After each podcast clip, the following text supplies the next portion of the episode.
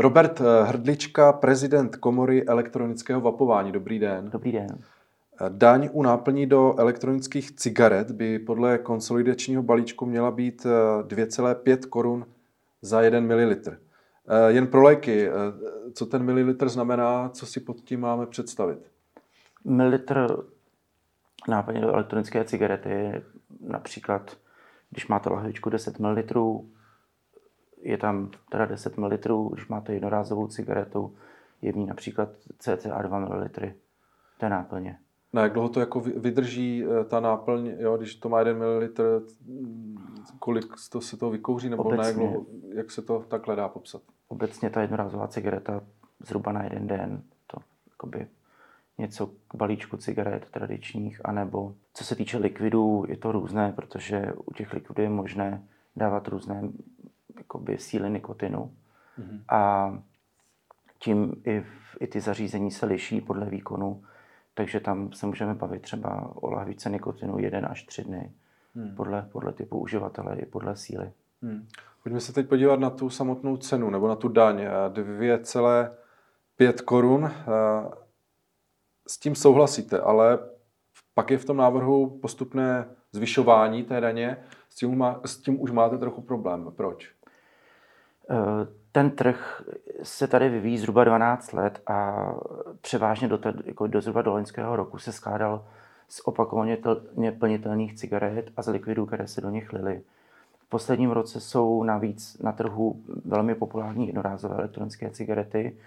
Ta daň u těch jednorázových elektronických cigaret není tak vysoká, na té ceně se to tolik neprojeví, ale v případě, že máte opakovaně plnitelné cigarety, kde se plní likvidy, používají se aromata, používají se báze a další přísady, tak ta daně je poměrně vysoká. Musíme si uvědomit, že ty jednorázové cigarety se většinou vyrábějí jenom v jedné síle nikotinu. Je to od 15 do 20 mg na mililitr.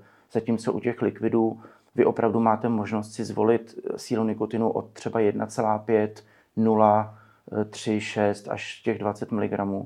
A ty uživatelé, které, kteří používají malou sílu nikotinu a jsou de facto motivovány, aby snižovali svoji závislost na nikotinu, tak ta daň při malé množství nikotinu je ohromně vysoká. Ta daň se týká i příchutí a likvidů, které mají 0% nikotinu, což nám vlastně smysl moc nedává, protože ta politika vlády se zavázala, že bude ctít takzvaný princip harm reduction, to znamená, to je snížená škodlivost. To znamená, vy byste měl utratit méně peněz za méně nikotinu, když to řeknu. A měl byste být v tom podporován, abyste ne, prostě snižoval svoji závislost na nikotinu. A ve chvíli, kdy zdaníme takovýmto množstvím peněz úplně všechno, tak ten uživatel vlastně žádnou motivaci nemá. Hmm.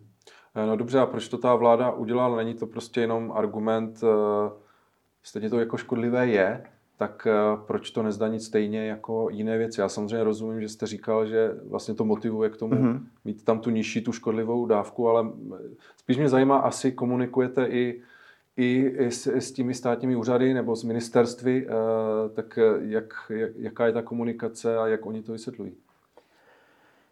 Ten princip snížené škodlivosti není česká věc, to je evropská věc, kterou odhlasovali Evropský parlament a obecně se přistupuje k tomu, že výrobky, které škodí méně, by měly kuřáka motivovat svojí cenou, aby si spíše kupoval výrobky, které škodí méně, než ty, co škodí více. To znamená, tradiční cigarety v podstatě by měly být zdaněné nejvíce a únik z toho, nebo únik z té škodlivosti, když budete kouřit něco, co škodí méně, by vás měla motivovat i cena, abyste prostě sám chtěl tu svoji závislost snížit. Eh, vláda se k tomu evropskému principu zavázala a já teď asi nedokážu teď přesně vysvětlit, jakoby, já to beru jako obecnou věc, na kterou se ta hmm. společnost nějakým způsobem dohodla. A i Evropa navrhuje nějaké zdanění, to znamená, teď je to rozpracovaná verze, zatím to není schválené, ale ten evropský návrh je, že do 15 mg nikotinu by to mělo být zhruba 2,50, což odpovídá 10 centů, teda, což odpovídá tomu, co de facto je tady navržené. A od 15 by to mělo být 30 centů. Jo, to znamená, ta větší síla je zdaněná více, ale ta menší, včetně nul, včetně různých aromat a bází, tak ta je zdaněná vlastně tou současnou sazbou. A my řešíme i to, že ve chvíli, kdy ta daň by vyrostla na podstatě na nesmyslný až třeba 40 centů na mililitr, nebo to byl původní návrh. Což je zhruba 10 korun. Což je zhruba 10 korun, tak ve chvíli, kdy na Slovensku máte daň nula, v Rakousku máte daň nula, v Polsku je zhruba podobná tomu, co se schválilo teď, tedy kolem těch 10 centů, tak ten trh má ohromnou nevýhodu. Ve chvíli jako pro vás, kdy je evropský otevřený trh, můžete si online koupit de facto cokoliv, odkudkoliv, tak to vlastně nedává smysl. Vy, vy v podstatě dáváte, otevíráte dveře jak, jak jakoby šedé zóně nebo trhu, aby si to lidi koupili prostě kdekoliv, nebo aby si to koupili ze zahraničí, nebo aby to míchali z přísad, kdy zase ztrácíte naprostou kontrolu nad tím, z čeho to míchají, co si k tomu koupí. Jo, likvid jako takový není tak složitá věc. Ten se jako obecně skládá propylenglykol, glycerol, nějaká příchuť a nikotin. Vy si můžete koupit jak samostatný propylenglycerol, tak, tak propylenglykol, tak glycerol a tyto látky vlastně budou prodejné i dál, ale nezměněné. Hmm. To znamená, najednou v případě, že vlezete do vape shopu nebo v krámu, kde se elektronické cigarety prodávají, tak budete platit daň, která ten výrobek zdraží jako o stovky procent, ale když se vlezete vedle do drogerie, tak se ho koupíte prostě bez daně.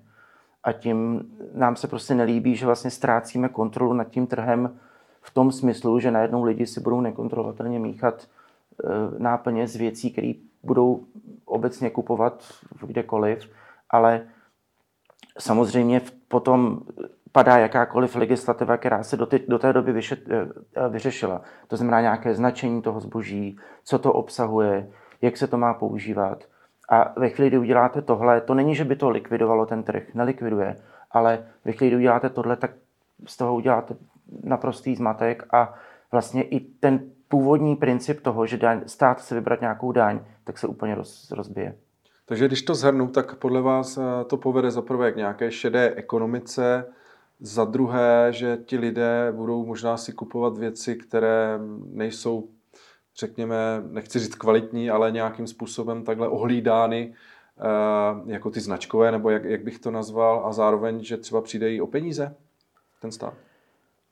My jsme o tom dost přesvědčení. My máme i, i data například z Itálie, kde zavedli takhle brutální daň někdy v roce 2016 a z předpokládaného výběru daně vybrali 5%. Takže myslíte, že... Po třech letech se vrátili de facto k tomu hmm. původnímu, protože zjistili, že to naprosto nevyšlo a že to vlastně ty uživatelé se logicky zachovali ekonomicky a, a nevydávali peníze za něco, za co nemuseli. A máte teda spočítáno eh, tady u nás, o kolik by eh, třeba ten stát přišel peněz? To vám nedokážu říct. Bylo by Ani to nějak jako, odhadem? Jsou to stovky milionů určitě. Hmm, hmm. Je, to, my to bereme na nějaké dani DPH, daň z příjmu, dejme tomu i ta daň, i ta daň spotřební, ale jde o to, v podstatě jde nám o to, aby buď, aby to řešení bylo celoevropské, to znamená, aby ty podmínky byly stejné, tím pádem i aby bylo vyřešeno, kde si co lze koupit, aby prostě ten uživatel měl jasný signál, kde si to může koupit a neměl de facto možnost si to kupovat uh, po, po nějakých přísadách a zároveň, aby ta daň i ta výše daně byla podobná. Jo, jestli, jestli to bude nastaveno takto, tak si myslím, že ten trh je nějak sjednocený a dává to smysl. Jestli, jestliže ne, tak uh, ty uživatele ženeme samozřejmě logicky zatím, aby si to koupili, nebo aby, aby se chovali hmm. naprosto logicky už jako ze spotřebního hlediska. Vy jste tady zmínil už některé státy. Eh, znamená to, že kdyby tedy došlo k tomu postupnému zvyšování té daně až na těch, řekněme, plus minus 10 korun, tak tady budeme mít nejvyšší daň v Evropské unii, pokud si dobře pamatuju, jste to někde zmiňovali. To znamená, jako, že všude jinde, jako v Evropě, to takhle není nastaveno jako u nás. Jo? Vy jste zmiňoval Itálii, která ale od toho opustila.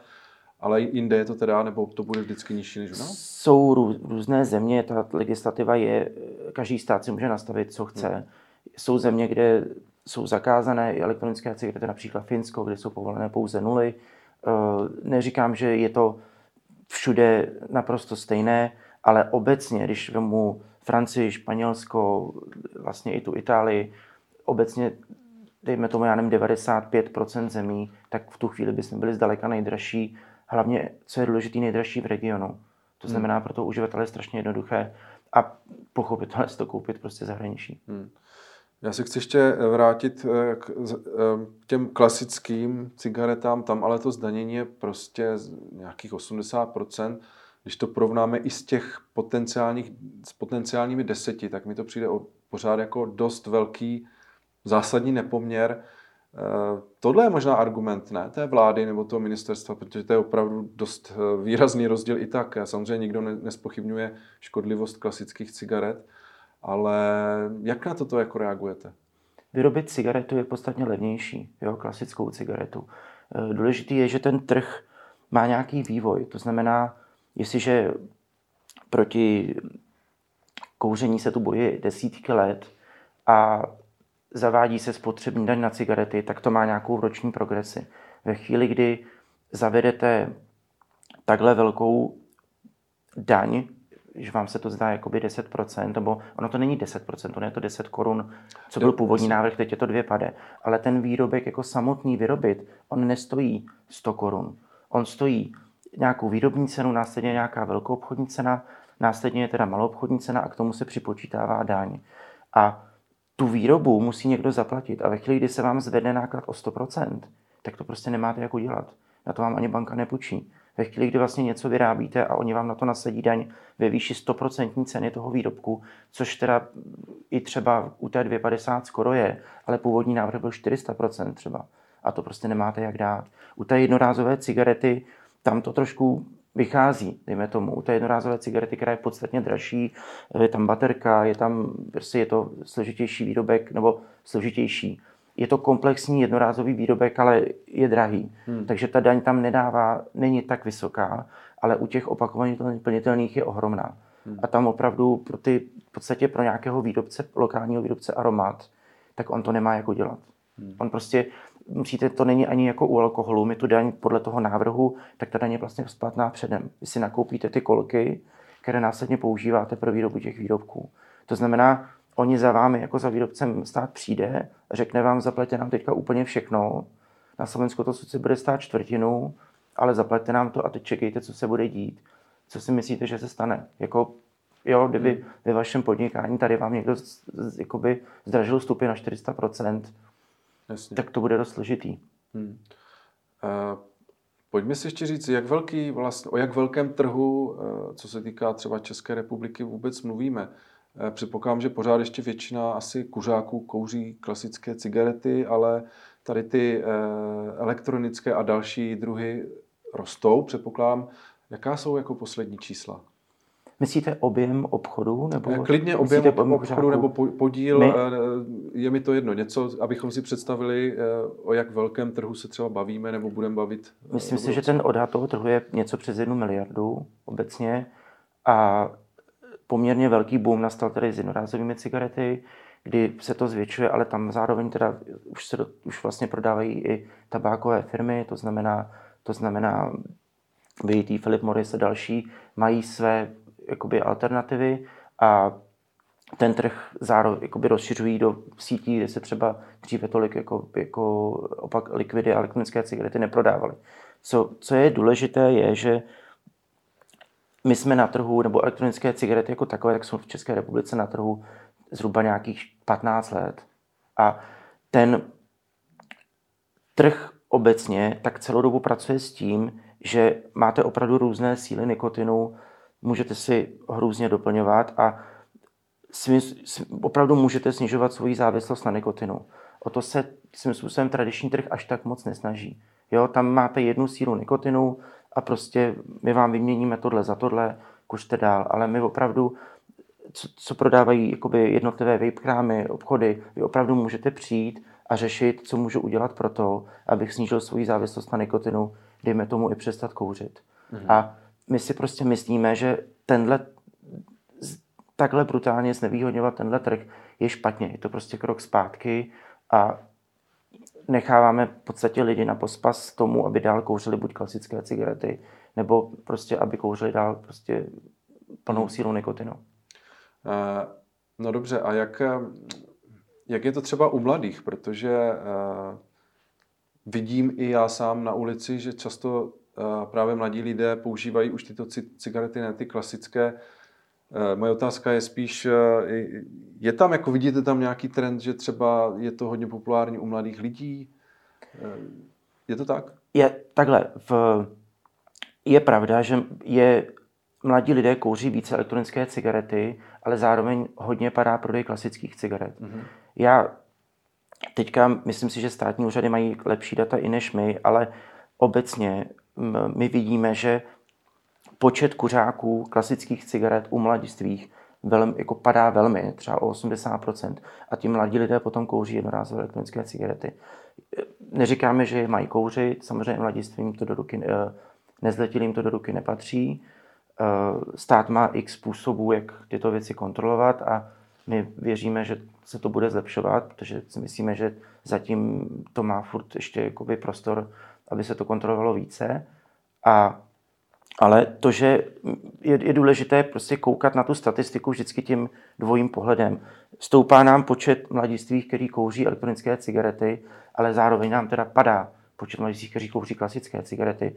To obecně dobře je, hmm. protože ta elektronická cigareta je mnohem méně škodlivá a jestliže aspoň teda, když už teda si vemu tu méně škodlivou alternativu, tak je to rozhodně plus. Ideální stav, aby nekouřili vůbec, ale to se za 40 let nikomu nepodařilo ještě. Hmm.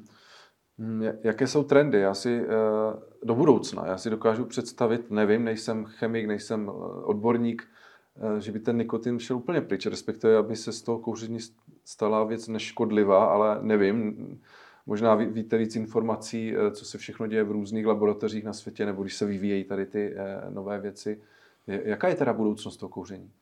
Tě, těžko říct v tom, že nikotin tady s námi je prostě už skoro 100 let, nebo a ti lidé prostě chtějí kouřit. Já jsem sám nekuřák a dokážu prostě pochopit, že někdo nekouří vůbec, ale zároveň teda někdo kouří a bohužel i přes ty desetileté snahy, tak s tím zase nikdo tak moc neudělal. Jo, pohybujeme se vždycky v nějakém rozmezí plus 5, minus 5% jak vyjde statistika, ale lidé prostě kouří. Proto i ten evropský přístup jde tím směrem, že prosazuje tu míru snížené škodlivosti hmm. A říká, když už tedy musí ty lidé kouřit, ať aspoň kouří něco, něco, co škodí méně. Jsou státy, Nový Zéland, v Austrálii poměrně striktní regulace, kdy od určitého věku už by se si neměl koupit cigaretu. Eh, jestli to bude fungovat, nevíme. Jestli, aby z toho nebyla druhá prohybice nebo něco takového. Je to, je to složité, zároveň potom tím, že to úplně zakážete, úplně ztratíte přehled o tom, kolik lidí potom vlastně kouří, kde si to kupují. Může to být úplně opačný, jakoby, stane se z toho úplně něco opačného, než bylo původně zamýšleno. Hmm. No, no tak uvidíme. Eh, myslím, že nás ještě čeká spoustu eh, dalších zajímavých věcí. Eh, to byl Robert Hrdlička, prezident komory elektronického vapování. Děkuji za rozhovor. Díky za pozvání.